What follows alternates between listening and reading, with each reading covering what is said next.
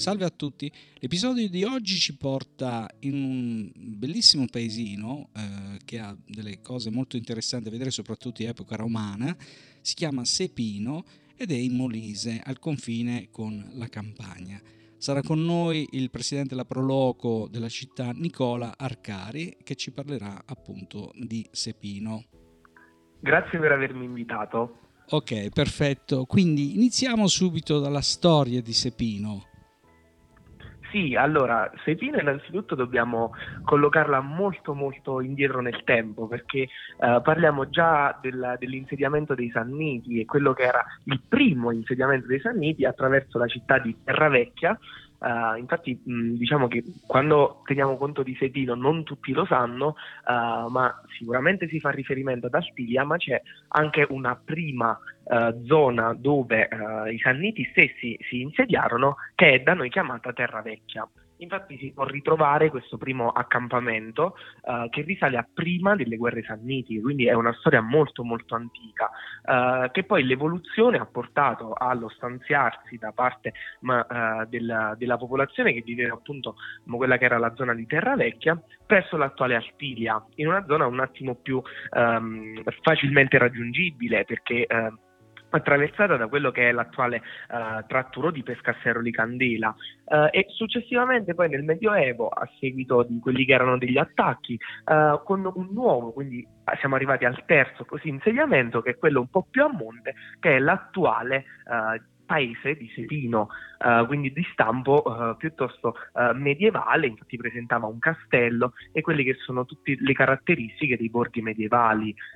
Borgo perché è praticamente composto da un numero di vicoli molto molto elevato, su cui si sviluppano poi tutte quelle che sono le abitazioni del paese, che vanno a ritrovarsi su una splendida piazza di forma pentagonale, che è quasi un teatrino per il nostro paese, il luogo dove si trascorre l'estate, dove tutti quelli che sono gli eventi estivi e non vengono realizzati. Ma quindi in pratica ci sono tre Sepino da visitare, cioè abbiamo il primo che era Artiglia, poi quello successivo e poi quello medievale? Volendo sì. Quello sicuramente più conosciuto è Altilia, che da poco è diventata burocraticamente al pari di Pompei, e questo rende molto molto orgogliosi noi sepinesi, perché finalmente si può andare a valorizzare per bene attraverso il direttore e tutto quello che è l'iter del governo stesso, perché ora, quindi, come dicevo, è diventato istituzionalmente riconosciuto. C'è l'Altilia. E poi ci sono il paese vero e proprio, nonché Terra Vecchia, che è un po' più difficile da raggiungere, perché ci sarebbe un trekking da dover fare, ma ugualmente ne vale la pena, perché si può vedere come proprio era un primissimo insediamento umano, con delle costruzioni diverse sicuramente da quelle romane che vediamo ad Altilia. Infatti sono più semplici, con delle porte meno strutturate, ma composte da lastre di pietra più grandi, ad esempio. E sì, varrebbe molto molto la pena, ma purtroppo non è allo pari di Altilia, né in termini anche di grandezza e né di patrimonio culturale da vedere, perché chiaramente, essendo molto molto più antica, sono minori le cose che si sono conservate.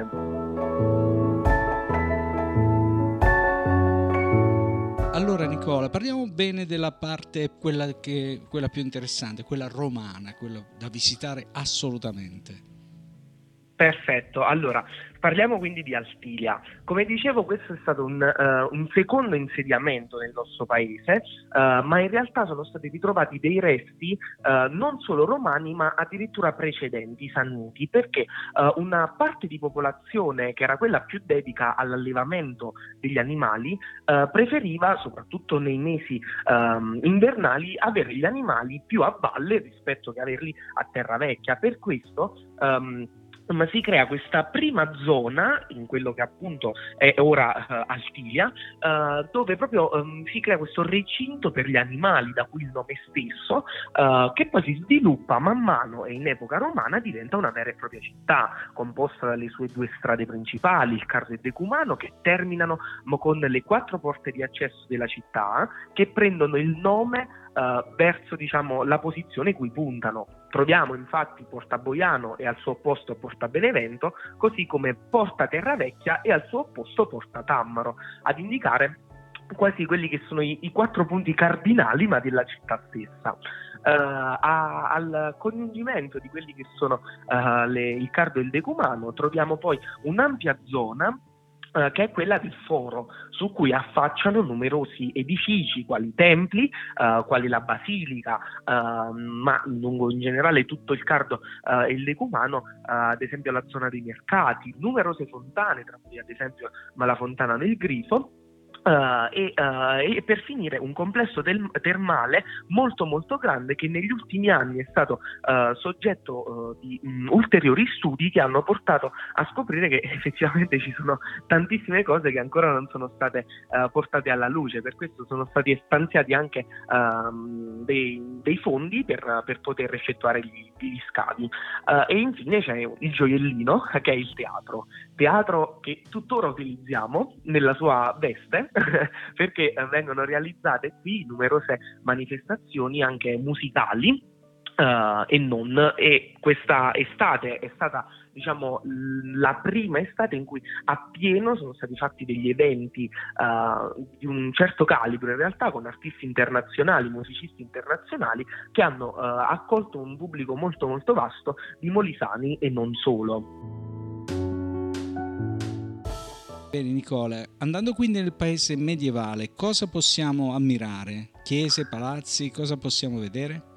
Sì, allora, attualmente non c'è più, ma esisteva quello che era il castello, dal momento che appunto parliamo di una città medievale, e di tutta quella che era una cinta muraria, di cui attualmente si possono vedere delle piccole torri che però sono state inglobate in delle abitazioni, quindi non si conserva perfettamente quella forma, ma comunque sia ci può dare un'idea di come effettivamente avesse quelli che sono gli aspetti tipici di una città medievale.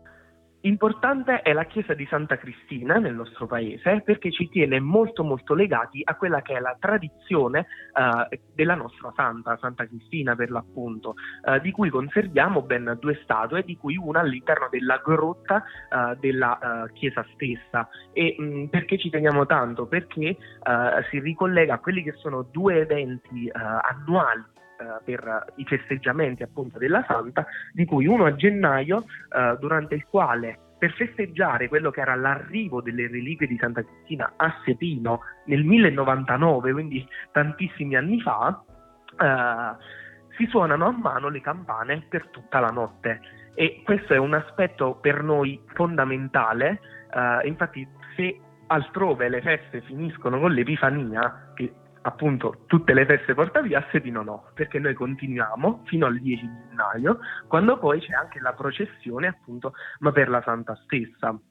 E questo poi... Scusa, tutta la notte, che intendi per tutta la notte? Cioè, nel senso, ogni ora? Tutta la notte, dal 9 gennaio in poi si fanno delle suonate di 45 minuti con 10 minuti di pausa, e queste suonate di 45 minuti sono divise in 3 suonate a loro volta, con delle piccole pause per far sì che possano cambiare le persone che suonano sul campanile. Letteralmente ci si iscrive con dei ticket e si fa proprio un'estrazione della suonata, quindi durante quel determinato orario si 45 minuti a suonare, orario, quindi ci vuole anche una bella forza, oltre a essere... Certo, ci sono 2 campane, di cui una anche più grande, quindi molte volte è necessario darsi il cambio durante le suonate stesse, perché non ce la si farebbe altrimenti, certo. Però è qualcosa che sentiamo veramente tantissimo, addirittura i sepinesi all'estero e sparsi per l'Italia dicono di riuscire a sentire le campane durante quella notte, per quanto è effettivamente forte e radicata in noi questa tradizione. Ho capito. E altre feste particolari? Come dicevo, sempre in relazione a Santa Cristina, anche a luglio si festeggia, è una festa ugualmente religiosa ma anche più civile, perché a luglio anche il meteo permette dei festeggiamenti diciamo un po' più grandi, ma comunque resta di fatto che la festa invece di gennaio è quella che sì, resta più intima ma è ugualmente più sentita. Tra diciamo quelli che sono gli eventi poi che caratterizzano l'anno a Sepino, da citare necessariamente sono i bufù. E ora mi chiederai che sono i bufù. Ci teniamo tanto a suonare nel nostro paese e infatti la notte tra il 31 e il 1 gennaio suoniamo questi strumenti che sono composti da una botte di legno dismessa su cui viene posizionata e tirata una pelle di capra solitamente, ma usiamo anche quelle sintetiche perché purtroppo non è sempre facile reperire quelle di capra, al centro della quale viene posizionata una canna che sfregata attraverso un panno inumidito produce un suono anche cupo lo potremmo definire, e il nome stesso bufù è onomatopeico perché è all'incirca così bufù, bufù, che è il suono di questo grande tamburo che si viene a creare, che viene poi accompagnato da altri strumenti quali l'organetto, le nacchere, gli zingarelli che ugualmente sono sempre tipici del nostro paese, composti da delle assi di legno su cui si posizionano dei piccoli pezzettini di lamiera che percossi tra di loro producono questo suono metallico, e la tradizione prevede che durante tutta la notte ci si muova per il paese per andare a portare quelle che sono le serenate o le mattinate, a seconda appunto dell'orario, a tutta la popolazione di Sepino, che ci accoglie nelle loro case con un bicchiere di festeggiamento dell'anno che è passato e di quello che verrà. Insomma, a Sepino tra il 31 e il 10 gennaio non si dorme, insomma. Non si dorme per i festeggiamenti di Santa Cristina e del Capodanno, esatto. Okay. Altre cose importanti da conoscere a Sepino, da sapere? Certo, siamo ricchi di cose. È un paese comunque di stampo naturale. Siamo immersi in quello che è la Valle del Tammaro, che è una zona bellissima a mio parere. Infatti abbiamo uno splendido pianoro del Campitello di Sepino, che è diventato da qualche anno il luogo del Corefai, dove trascorriamo l'estate con anche dei piccoli campeggi il periodo di Ferragosto, e dal prossimo anno, perché quest'anno purtroppo non si è fatto in tempo, verrà inaugurato quello che è un parco avventura per bambini e per adulti, con dei percorsi, li chiamerei quasi acrobatici, tra gli alberi sospesi a diversi metri di altezza, e poi come dicevo la Valle del Tammaro è anche ricca di acqua. Infatti il nostro paese si imbottiglia l'acqua da ormai tantissimi anni con quella che è la Sepinia, attualmente rilevata dal gruppo Togni, e diciamo che la storia anche dell'acqua è molto molto antica, perché è un'acqua oligominerale che venne analizzata a tempi ormai lontani dalle università di Napoli, che scrissero in relazione a quelle ma che sono le sue proprietà curative. Infatti avevamo anche un complesso termale, quello delle terme Tre Fontane, purtroppo ora in disuso, ma ci auguriamo che nel futuro anche tramite il gruppo Togni si riesca a farle risplendere nuovamente. Bene, allora adesso dobbiamo assolutamente citare una ricetta o un piatto tipico. C'è a Sepino qualcosa di particolare da assaggiare, anche dolce?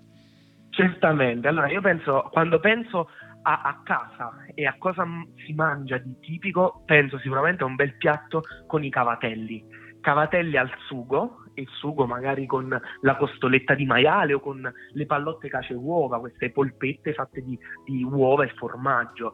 Sicuramente un primo piatto ricco, un primo piatto domenicale, ma uno dei più tipici nella nostra zona. Allora Nicola, facciamo un appello: perché venire a Sepino e quando? Ovviamente noi suggeriamo i primi di gennaio, visto che il 1 e il 10 c'è questa festa, ma anche l'estate. Consigliaci.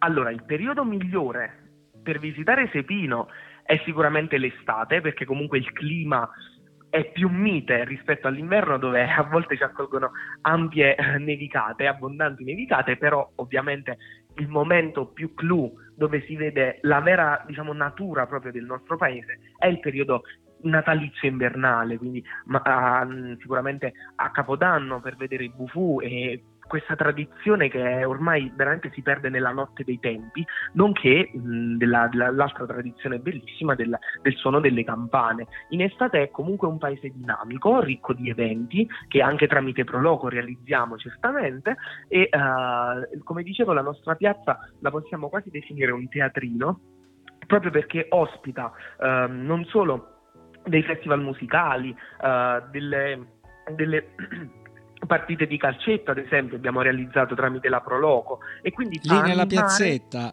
piazzetta? Esattamente, sì, proprio in piazza, nel centro del paese stesso.